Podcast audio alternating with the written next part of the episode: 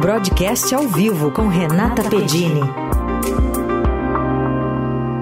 Tudo bem, Rê? Bom dia. Bom dia, Carol. Bom dia, Raíssa. Bom dia também para os ouvintes de Eldorado. Vamos falar um pouquinho sobre o Banco Central, que reduziu a taxa básica de juros em meio ponto. E era o esperado. E também tivemos o comunicado do Banco Central sinalizando para mais cortes nesta mesma magnitude percentual. E teve manifestação também né, do ministro da Fazenda, Fernando Haddad, dizendo que quanto mais rápido as políticas monetária e fiscal convergirem, melhor será o resultado para a economia brasileira.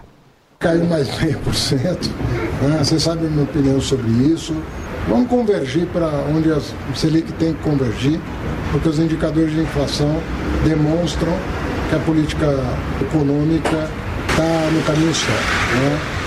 Desde o começo do ano eu falo, tem que harmonizar o fiscal com o monetário. Uma política monetária muito restritiva atrapalha a arrecadação.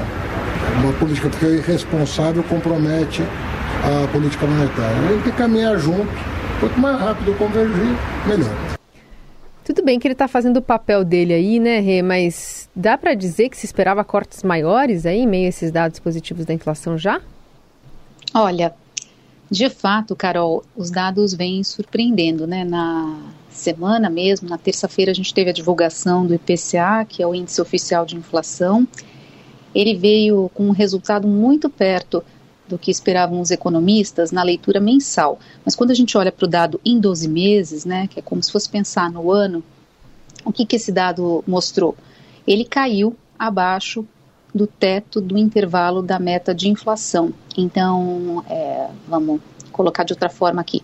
O Banco Central tem que perseguir um alvo, é a meta, e tem um intervalo de tolerância ao redor dessa meta.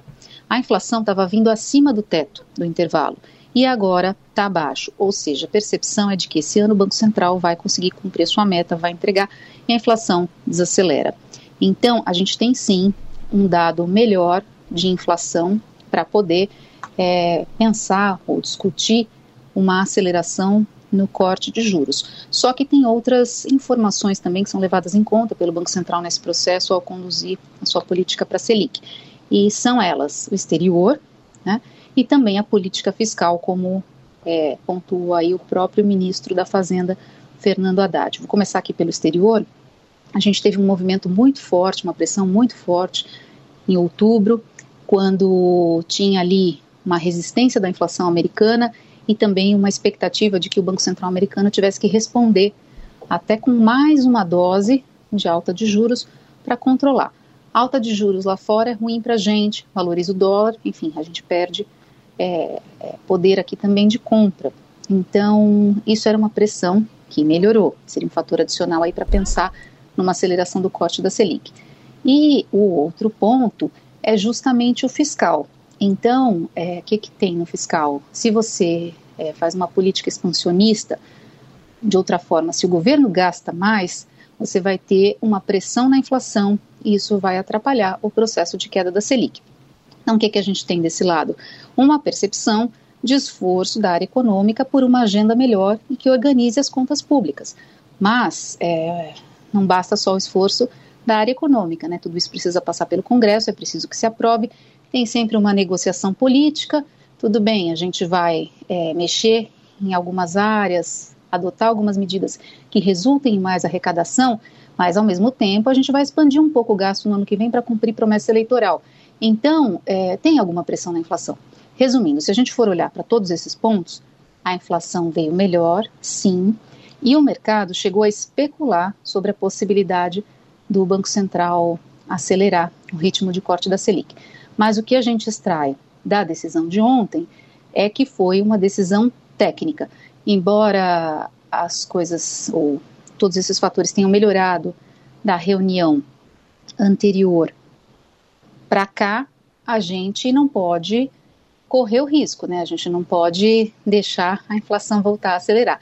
Então, por isso, o Banco Central adota uma dose aí mais, ou mantém a sua dose comedida, para uh, ah, observar e fazer esse corte de uma forma que não tem que ser revertido no futuro. Né? Pelo comunicado, Renata, é, a tendência é de que siga nessa dose aí na próxima reunião? Isso, ele colocou ali, né, explicitamente que vai repetir a dose de meio ponto percentual nas próximas reuniões. Quando ele fala em próximas reuniões, ele está amarrando ali é, o que, que deve ser o próximo passo dele, em janeiro e em março. Aqui eu queria fazer um parênteses na nossa conversa, que é em relação a essas próximas reuniões e a participação de novos diretores no Banco Central. Né? Então, nós vamos ter em janeiro e março dois novos diretores indicados pelo governo. É aquele processo de troca de diretores, eles têm mandatos, os mandatos terminam, podem ser reconduzidos ou não.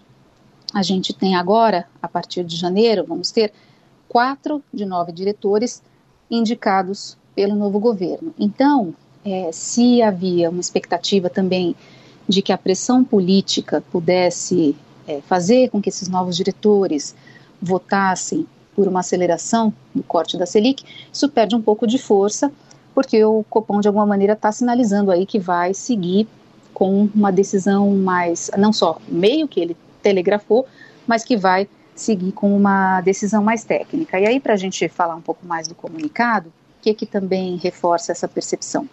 Ele falou que o exterior está melhor, falou que a inflação está diminuindo, só que ele trouxe as expectativas dele para a inflação, tanto em 2024 quanto em 2025. E essas expectativas, elas são 3,5 para 2024 e 3,2 para 2025, elas estão acima da meta, que é de 3. Então, dito de outra forma, para o Copom, é, para o Comitê de Política Monetária do Banco Central, a inflação lá na frente, a previsão, está acima da meta, o que requer ainda uma política, como eles dizem, contracionista. Então, assim, a gente vai continuar num processo de queda dos juros, mas em doses é, é, indicadas aí e limitadas, sem uma aceleração, para que esse processo ocorra bem e a gente consiga alcançar o nosso alvo, que é essa meta de 3% de inflação. De novo, temos que cuidar da parte fiscal. Essa é uma agenda que tem que avançar. Muito bem. Panorama aí super detalhado da Renata Pedini, sempre às quintas aqui no Jornal Eldorado. Obrigada, Rê. Bom fim de semana. Para vocês também.